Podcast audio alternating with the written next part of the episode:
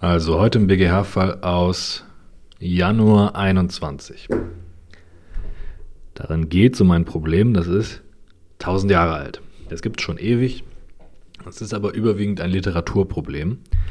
Und vor zwei Jahren hat der B G H das erstmals so richtig entschieden. Das lief schon vorher immer mal wieder im Examen. Das ist ein Klassiker. Dadurch, dass der B G H da jetzt aber mal richtig drüber entschieden hat, wird das natürlich auch in Zukunft immer öfter laufen beim Examen. Das ist nämlich ein Problem, das sich super gut einbauen lässt. Weil man, wenn man als Klausurersteller am Ende merkt, hm, ist das schon genug, vielleicht fehlt noch eine halbe Stunde, dann nimmt man einfach dieses Problemchen. Das sind drei Sätze im Sachverhalt und dann hat man es drin. Man kann das auch super mit einem Mord verbinden, mit so mit einer Heimtücke-Prüfung, dann ist perfekt. Der Fall vom B G H, der vom B G H entschiedene Fall, sieht so aus, dass wir einen Täter haben. Der Täter hat einen Hammer und eine Ex-Freundin, was keine gute Kombination ist. Die Ex-Freundin hat einen Bruder. Und bildlich stehen jetzt Ex-Freundin und Bruder nebeneinander, hintereinander vor unserem Täter. Und der Täter schlägt mit seinem Hammer in die Richtung der beiden. Und dabei denkt sich unser Täter: Ich halte es für möglich, dass ich meine Ex-Freundin treffe. Ich halte es auch für möglich, dass ich ihren Bruder treffe. Beides nehme ich billigend in Kauf. Ich weiß aber natürlich, wenn ich einmal schlage, werde ich jetzt nicht beide erwischen, sondern einen von beiden. Mit diesem einen Schlag kann ich meine Ex-Freundin erwischen oder den Bruder. Beides nehme ich billigend in Kauf. Schlägt, die können den Hammer ablenken, sodass nur der Bruder leicht am Kopf getroffen wird. Das ist der Fall. Ich kann euch auch noch den Fall sagen, der im Examen lief, im ersten Examen im Dezember zwanzig zwanzig, also einen Monat vor dieser B G H-Entscheidung. Da kommt der Täter nach einem langen Tag voller Straftaten nach Hause, sieht seine Frau im Bett mit ihrem Liebhaber. Zufällig hat er eine Axt dabei. Primär will er damit mit einem Axthieb den Liebhaber töten, aber wenn seine Frau drauf geht, ist auch okay. Er schlägt, er trifft seine Frau. Liebhaber wacht auf und haut ab. Das lief im Examen im Dezember zwanzig zwanzig im Ringtausch. So, die Klausur lief auch im, im Uni-Klausurenkurs und die Korrekturberichte, da schreiben die Korrektoren zu diesem Problem alle: Das Problem des Alternativvorsatzes wurde leider von vielen Bearbeitern nicht gesehen, die meisten sind nicht darauf eingegangen, manche haben das gehalten für, einen, für eine Aberratio ictus, bla bla bla. Darauf wird kaum eingegangen, nur wenige haben das angesprochen. Oft wird das Problem des alternativen Vorsatzes auch gar nicht angesprochen. So wortwörtlich. Das ist auch der Grund für schlechte Noten, by the way. Nicht, dass hier das super geile Argument aus dem Kommentar nicht genannt wird. So, was da irgendein Kühl im Kommentar dazu vertritt, scheißegal. Die Punkte werden schon davor verloren, bevor man hier zu den tollen Argumenten kommt, nämlich dadurch, dass die Leute, dass ganz viele Bearbeiter nicht erkennen, dass das überhaupt ein Problem ist. Obwohl da im Sachverhalt extra sehr umfangreich steht, er will eigentlich den treffen, aber den treffen wäre auch okay und bla bla bla. Wenn da so viel Stoff, so viel Futter im Sachverhalt ist, dann ist doch logisch, dass das hier eine problematische Prüfung ist. Und dann muss man da ganz viel zu schreiben. Ob man das Problem jetzt kennt oder nicht im Detail, ist egal. Dann denkt man sich halt irgendeine Scheiße aus. Hauptsache, man bringt da zwei, drei Seiten zu Papier. Aber das größte Manko ist, dass geschwiegen wird. Durch Schweigen verliert man die Punkte im Examen. Nicht dadurch, dass man jetzt das, was schreibt, nicht so genial ist. Das muss man sich wirklich klar machen, wenn man bessere Noten haben will im Examen. Vom Aufbau her ist das nicht so ganz klar, wie man dieses Problem am besten aufbaut. Das Problem des alternativen Vorsatzes, mehr ist hier auch nicht drin. Ich biete euch jetzt an, euch zu erzählen, wie das die Musterlösung, die J P A-Musterlösung im ersten Examen gemacht hat. Wenn man das so macht, dann ist das sicherlich nicht verkehrt im eigenen Examen. Ist auch nicht so kompliziert und so hätte ich es auch gemacht. Äh, wir haben ja eine Körperverletzung beim Bruder mit einem Hammer und bei der Schwester nicht. Also prüfen wir zuerst mal das vollendete Delikt, also zweihundertdreiundzwanzig, zweihundertvierundzwanzig, Absatz eins Nummer zwei, gefährliches Werkzeug. Nummer fünf mit der lebensgefährdenden Behandlung, scheißen wir jetzt drauf. Das macht das zu kompliziert. Prüfen also im Tatbestand, Körperverletzungserfolg plus Qualifikation, gefährliches Werkzeug ist der Hammer natürlich, denn der ist ein Gegenstand, der nach seiner Beschaffenheit und Art seiner Verwendung dazu geeignet ist, erhebliche Verletzungen zuzufügen. So, keine große Prüfung. Erste Mal, dass man jetzt vielleicht einen Ticken mehr schreibt, ist im Vorsatz. Und dann würde man sagen, so die Musterlösung, dass unser Täter bedingten Vorsatz hatte hinsichtlich einer Verletzung des Bruders. Er hat es für möglich gehalten, dass er den Bruder verletzt, und er hat es billigend in Kauf genommen. So weit, so gut. Das Einzige, was die Musterlösung an dieser Stelle anspricht, ist, war das vielleicht eine aberratio ictus? Hat er vielleicht nicht den getroffen, den er treffen wollte? Ist seine Tat fehlgegangen? Hat er nicht das anvisierte Opfer getroffen, sondern einen Dritten? Aber das, da macht auch die Musterlösung kurzen Prozess. Nee, es ist keine aberratio ictus, denn bei einer aberratio ictus habe ich ja nur Vorsatz hinsichtlich A, ich ziele auf A, ich schieße auf A und ich treffe B. Bei B habe ich aber keinen Vorsatz. Das ist eine aberratio ictus. Das ist ja offensichtlich nicht unser Fall, denn unser Täter hat bezüglich beiden potenziellen Tatopfern Vorsatz, nur halt alternativ. Er weiß, ein Schlag, einen von beiden treffe ich. Aber bei beiden, bei jedem Treffer, egal wen er trifft, handelt er vorsätzlich. Was es noch gibt, ist den Kumulativvorsatz. Da sagt sich der Täter, am liebsten, oder ich bin okay damit, beide gleichzeitig nebeneinander zu verletzen. Wenn ich zum Beispiel eine Granate in eine Gruppe werfe und da stehen fünf Leute, dann habe ich einen Kumulativvorsatz hinsichtlich der fünf Leute, weil ich die eigentlich alle wahrscheinlich nebeneinander erwische. Nicht alternativ, also nicht nur entweder oder. Also, zurück zum Fall.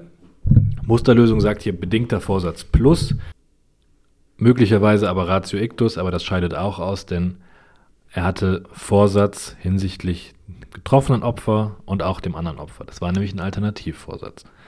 Mehr steht an dieser Stelle nicht, da ist kein großer Streit.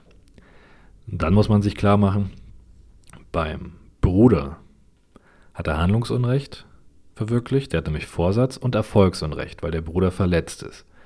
Bei der Ex-Freundin hat er genau dasselbe Handlungsunrecht. Bei der hat er auch Vorsatz hinsichtlich einer Körperverletzung. Das ist der, das Handlungsunrecht, was der Täter verwirklicht. Er hat da aber kein Erfolgsunrecht verwirklicht, weil er sie nicht verletzt hat. Und immer wenn ich Handlungsunrecht habe, aber kein Erfolgsunrecht, dann bin ich im Versuch. Also müssen wir da jetzt eine versuchte gefährliche Körperverletzung an der Ex-Freundin prüfen. Bei einer Versuchsprüfung fängt man am ersten, im besten Fall an mit einer Vorprüfung. Das ist natürlich beknackt bei Delikten, wo offensichtlich ist, dass die Tat nicht vollendet ist und der Versuch strafbar ist. Wenn man das aber weglässt, dann kommen die Korrektoren oder sehr viele von denen und dann schreiben die, hä, wo ist denn die Vorprüfung? Vorprüfung fehlt. Das ist scheiße, diese Anmerkung will man nicht haben. Auch wenn das natürlich komplett affig ist. Deswegen macht man das ganz kurz in einem Satz. Tat ist nicht vollendet und der Versuch ist strafbar nach zweihundertvierundzwanzig Absatz zwei. Punkt, weiter geht's. Tatbestand setzt voraus Tatentschluss, also Vorsatz hinsichtlich der objektiven Tatbestandsmerkmale und das Vorliegen etwaiger subjektiver Merkmale und unmittelbares Ansetzen. Wir müssen also im Tatentschluss jetzt den Vorsatz hinsichtlich einer gefährlichen Körperverletzung prüfen. Hatte er Vorsatz, seine Ex-Freundin mit einem gefährlichen Werkzeug zu verletzen? Naja, in dem Moment, wo er zuschlägt, und diese Handlung prüfen wir ja, wir prüfen ja immer eine Handlung. Durch dieses Verhalten, durch das Zuschlagen, in dem Moment hatte er Vorsatz hinsichtlich einer Körperverletzung seiner Ex-Freundin mit einem Hammer. An sich, isoliert betrachtet, liegen die Voraussetzungen hier ja auch vor, für einen Vorsatz. In dem Moment, wo er zuschlägt, hatte er Vorsatz bezüglich Bruder und Ex-Freundin. Eigentlich unproblematisch. Und hier macht die Lösung eine neue Überschrift und fragt, gibt es eine Einschränkung wegen Doppelbestrafung? Und dann wirft die Musterlösung das Problem auf, ob es sein kann, dass er wegen seinem Alternativvorsatz gleichzeitig bestraft werden kann, wegen Vollendung am Bruder und Versuch an der Schwester, ob er quasi wegen einer vorsätzlichen Verhaltensweise zweimal bestraft werden kann. obwohl er doch eigentlich nur eine Tat begehen wollte. Er wollte nur einen von beiden verletzen. Kann er jetzt zweimal bestraft werden? Hier sagen dann auch viele in der Literatur, also die Literatur sagt unterschiedlichste Sachen. Es ist aber komplette Zeitverschwendung, jetzt differenzierte Literaturansätze, die alle Mindermeinungen sind, hier zu lernen. Das ist komplette Zeitverschwendung. Dadurch verliert man keine Punkte, dass man hier nicht jede Untermeinung kennt. Es reicht, wenn man das Problem sieht, es aufwirft. Wenn man hier noch ein Argument für die Literatur halbwegs bringen kann, ist man schon super gut dabei. Hauptsache, man sieht das Problem und kann es im Endeffekt nach herrschender Meinung vernünftig runterlösen. Ich würde das Problem hier aufwerfen, kann er wegen, er hatte nur Vorsatz hinsichtlich einer Verletzung, er wollte nur eine Tat begehen, kann er zweimal bestraft werden? Fragezeichen. Und dann würde ich darstellen, was die Mindermeinung ist, wie auch immer man das sprachlich machen mag. Und da wird nämlich vertreten, ich kann den nicht aus beiden Delikten, ich kann ihn nicht wegen Vollendung und Versuch bestrafen, denn er wollte ja nur eine Verletzung. Und in dem vollendeten Delikt ist der Versuch schon mit abgegolten. Ja? Das gilt zumindest dann, wenn das vollendete Delikt nicht weniger schwer ist als das Versuchte. Wenn vollendet eine Körperverletzung ist und versuchten Mord, dann gilt halt der Mord. Aber das sind nicht die Klausurfälle. Der Gedanke, den man sich merkt, ist, in der Vollendung ist das Unrecht des Versuchs schon mit drin. Ich darf den nicht zweimal wegen diesem einen Unrecht bestrafen. In der Vollendung ist das andere schon mit drin. Das ist mit abgegolten. Das wird in der Literatur vertreten. Und mehr muss man da nicht wissen. Das reicht dicke. Wie gesagt, die meisten sehen überhaupt nicht, dass es hier ein fucking Problem gibt. Für die herrschende Meinung würde ich jetzt zwei Argumente anführen. Das reicht. Man hat gar keine Zeit, hier jetzt ein Gedicht zu schreiben. Erstens sagt man einfach, der Täter hat in dem Moment, wo er seine Tathandlung ausführt, zwei Delikte verwirklicht. Der vollendet eine Körperverletzung und die andere versucht er. Wenn ich die isoliert betrachte, liegen alle Tatbestandsvoraussetzungen vor, haben wir ja gerade gesehen. Beim Bruder hat er Vorsatz und in dem Moment, wo er zuschlägt, hat er auch bei der Schwester Vorsatz. Natürlich will nur einer, soll nur einer verletzt werden, aber es wird auch nur einer verletzt und bei der Schwester prüfe ich ja keine Verletzung, sondern einen Versuch, denn diesen Vorsatz gab es ja. Deswegen würde man sagen, dass isoliert betrachtet alle Tatbestandsvoraussetzungen vorlagen und der Täter ja mehr Unrecht verwirklicht als jemand, der nur Vorsatz hinsichtlich einem Opfer hat. Wer in Kauf nimmt, zwei Menschen alternativ zu verletzen, ist böser als derjenige, der nur einen Menschen verletzen will. Und dieser zusätzliche Unwertgehalt, dass er hinsichtlich zwei Menschen Verletzungsvorsatz hatte, der muss irgendwie im Tenor, im Schuldspruch sichtbar werden. Und es würde nicht sichtbar, wenn im Tenor einfach nur steht, dass der Täter verurteilt wird wegen gefährlicher Körperverletzung, sondern da muss stehen, wegen gefährlicher Körperverletzung in Tateinheit mit versuchter gefährlicher Körperverletzung. Nur dadurch sieht er, dass da zwei Menschen dran glauben sollten, wenn auch nur alternativ. Und dieser erhöhte Unrechtsgehalt wird nicht deutlich, wenn ich sage, das ist schon mit abgegolten. Das ist schon mit, nein, das ist nicht mit abgegolten, denn wenn ich nur sage, Verurteilung wegen gefährlicher Körperverletzung, kann ich nicht erkennen, dass der Vorsatz hinsichtlich zweier Menschen hatte. Und durch den Versuch, der da in Tateinheit steht, sehe ich, dass er zwei Vorsätze hatte. Das sagt der B G H. Okay? Dass der natürlich dann nicht viel mehr bestraft wird, ist auch klar. Das steht ja in Tateinheit. Ne? Ist ja nicht in Tatenmehrheit. Deswegen ist das schon sachgerecht, Vollendung und Versuch in Tateinheit nach zweiundfünfzig Strafgesetzbuch stehen zu lassen. Also nochmal, man wirft das Problem auf, man sagt, naja, das könnte doch mit abgegolten sein in der vollendeten Tat. Denn er wollte ja von Anfang an nur eine Tat auch vollenden. Dagegen spricht aber, dass er Tatbestandsvoraussetzungen von zwei Delikten vollständig erfüllt. Er verwirklicht genau das, was er verwirklichen wollte, nämlich eine Vollendung und einen Versuch.